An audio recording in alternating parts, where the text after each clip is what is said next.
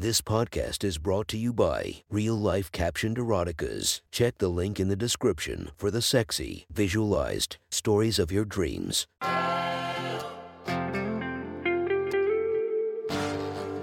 Welcome to My Sexy Stories. Enjoy your night or the start of your day, made spicy by our imaginative stories.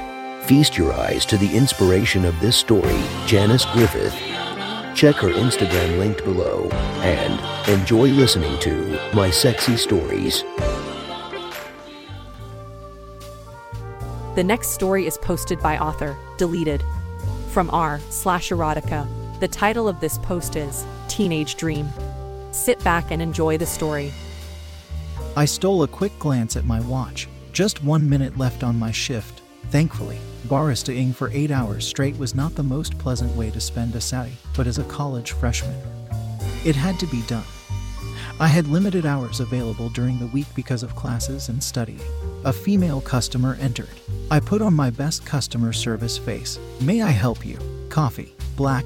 Grande. I entered the data into the register. May I have a name for the order? Marissa. She paid. I poured her coffee and put a lid on the cup, and she took it. I went to the back to clock out, and one minute later, having thrown my light jacket on over my uniform shirt, I emerged into the main body of the store, moving slow enough that a snail could pass me. My legs felt like jello, and I still had a 15 minute walk back to my dorm room. This wouldn't do. I needed to let my legs recover. I collapsed into a chair, and my eyes were drawn back to Marissa. She was the only customer right now. She was actually very pretty. She was standing up to drink her coffee, so I could see all of her. Blue hair with purple streaks, just past shoulder length.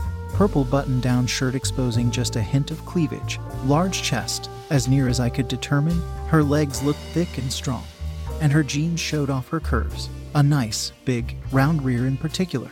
I'd never been attracted to large women, but I was definitely going to have to make an exception. It's not polite to stare. I returned my focus to my external environment. Marissa was speaking to me. I'm sorry. Was I spacing out?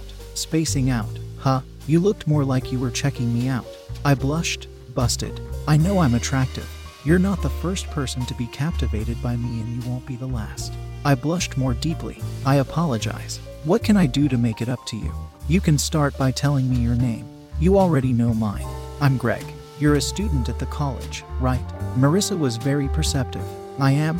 Well then, Greg, you can meet me at the Cold Stone two blocks from the campus at noon tomorrow and buy me ice cream. And you can try not to stare at me. I wearily got to my feet. Sounds good, Marissa. Thank you for being forgiving. One mistake is forgivable. Just don't make it into a pattern. Good advice. See you tomorrow at noon. I arrived at the Cold Stone at 11:58 a.m. the next day, wondering if Marissa would actually show up. One minute later, a large hand descended on my shoulder. I looked up and saw Marissa's smiling face looking down at me. I somehow hadn't noticed yesterday that she was about six foot one, a good five inches taller than me. I must have been even more exhausted after my shift than I thought. Hello again, Greg. Hi, Marissa. Shall we? Marissa kept her hand on my shoulder as we proceeded to the counter. We were the only customers in the place at the moment. It gets a lot busier at the end of lunch hour, explained the worker. Most people have ice cream for dessert, not as a main course. Marissa placed her order, then I placed mine and I paid for both. We sat down at a table, facing each other. I think we got off on the wrong foot, I said, but I'm very happy you forgave that. You're a very pleasant company. Marissa laughed. This isn't supposed to be a date, Greg. Maybe. It should be. Oh, really? Hope really does spring eternal in the male gonad. Sex is the farthest thing from my mind. So you're asking to actually court me, not just take me to bed. Yes, I know about you. You're a student at the college who works as a barista part time to make some spending money. And what are you studying? I am aiming for a degree in biology. So you want to be a scientist? Very good. Now, what do you want to know about me? What do you do for a living? I host a show on the local radio station and I also do podcasts. What sort of show and casts? I generally talk about issues affecting women and how men can be better than they are. Better in what way? More respectful of women. Treat them like people instead of objects. Listen when women speak. Things like that. You're doing a good job of that so far, by the way. I blushed again. But this time it was not one of shame. So, if I were to offer to take you on dates, you want me to get your input on things like where we go. Correct. You don't just decide, you can make suggestions, but we should come to a mutual agreement. I would love to date you every Sunday afternoon for a while. That's pretty much the only free time I have with my school schedule. Classes during the week and your job all day Saturday. That makes sense. I'm willing to let you try. What did you have in mind for next Sunday? An afternoon at the park. I could meet you by the statue of the general. Okay, meet you there at 1 p.m. next Sunday. And if we're going to date, we should exchange numbers. We handed over our phones. She put her number in mine and I did the same in hers. We gave each other the phones back. See you in a week, Marissa. Thanks for spending time with me today. Thanks for the ice cream. She rose from her seat, waved at me, and walked out. Next Sunday, I was standing by the statue when I spotted Marissa approaching. I gave her a smile, and she took my hand in hers as we walked to a nearby bench and sat down. It's very nice to see you again, Marissa. You seem genuinely pleased. I guess you might actually be a decent human being. I certainly hope so. You'd be surprised how many people, of any gender, are not. Sounds like there's a story behind that. Several. But the most recent one is that the last guy I dated got very upset when he found out he wouldn't be fully in charge of intimate activities. I had to knee him in the balls to make him see reason. We broke up on the spot. I'm very sorry you had to go through that. I'm over it. I warned all my friends about him afterward. A group of college age people was tossing around a frisbee and gesturing at us. We agreed to join them. After that, I purchased two hot dogs from the vendor to serve as lunch for Marissa and me. What do you want to do next Sunday? How about a movie? Marissa paid for her ticket and snacks, and I paid for mine. It was a pleasant action comedy. We both liked it, as well we should. We had discussed it beforehand to find one we both thought we would like. The next Sunday, we attended a free concert in the park. Two local bands supplied the music. Greg, have you ever attended an opera? No. I scored a couple of tickets for a comic opera next Sunday through work. I'd like to invite you along. I accept. It was actually kind of fun. The singing was in Italian, but they had a screen above the stage with an English translation of the words so I could follow along. And comic was a very apt word to describe the plot. One Sunday followed another, and soon school was about to be out. By now, Marissa and I were having short conversations on the phone every other day of the week. I had to admit, I was growing very attracted to her and not just physically. What are you going to do when school ends for the year? Where are you going to live? I hadn't thought about that. I would need somewhere to stay over the summer, wouldn't I? How much is dorm housing costing you? 600 a month when I looked it up. I have a sofa in my apartment that converts to a bed. There's a bathroom in the hall you can use. I'll keep using the master bathroom, which is attached to the master bedroom. And I'll only charge you 300 a month. Marissa, you're a lifesaver. How can I ever thank you? By being a grateful, polite tenant and worshiping me as your goddess. Okay, that last one's a slight exaggeration. I laughed. I'll definitely be very polite and grateful. We let the school know, as I intended to keep the same arrangement even when it began again in the fall. Then, after my last finals, I moved what few possessions I had into Marissa's apartment. You didn't tell me your apartment complex had a swimming pool. Yeah, it's nice in the summer. Sometimes you get a really hot day. I made sure to take the first opportunity to buy a swimsuit. And it was a good thing I did, because just a week after I moved in, we had one of those really hot days. By noon, the temperature was over 90 degrees F. I think it's time we use the pool, Greg. I agree, Marissa. She set a bottle of SPF 50 suntan lotion on the table. I have another one upstairs. Make sure you don't miss a spot. Ten minutes later, I was in my swimsuit and had covered all my exposed skin with the suntan lotion. Marissa walked into the room, dressed in her swimsuit. I didn't look up at first. I'm all protected from the sun. How about you? Yeah. Then we're ready. And at that point, I actually looked up. Marissa was wearing a one piece suit that accentuated every good feature of her body. Enough cleavage was showing to highlight her chest. Her lovely round rear looked amazing, covered with only the material of the suit. And her long, strong, bare legs were magnificent. I briefly imagined them wrapped around my face. Oh, Greg, you're staring again.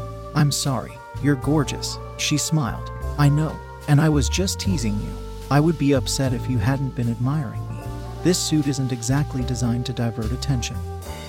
With that, she lightly punched me on the arm. Now let's hit the pool. I thought that was an excellent idea. We weren't the only ones who had it. As the pool was already occupied by about 15 people.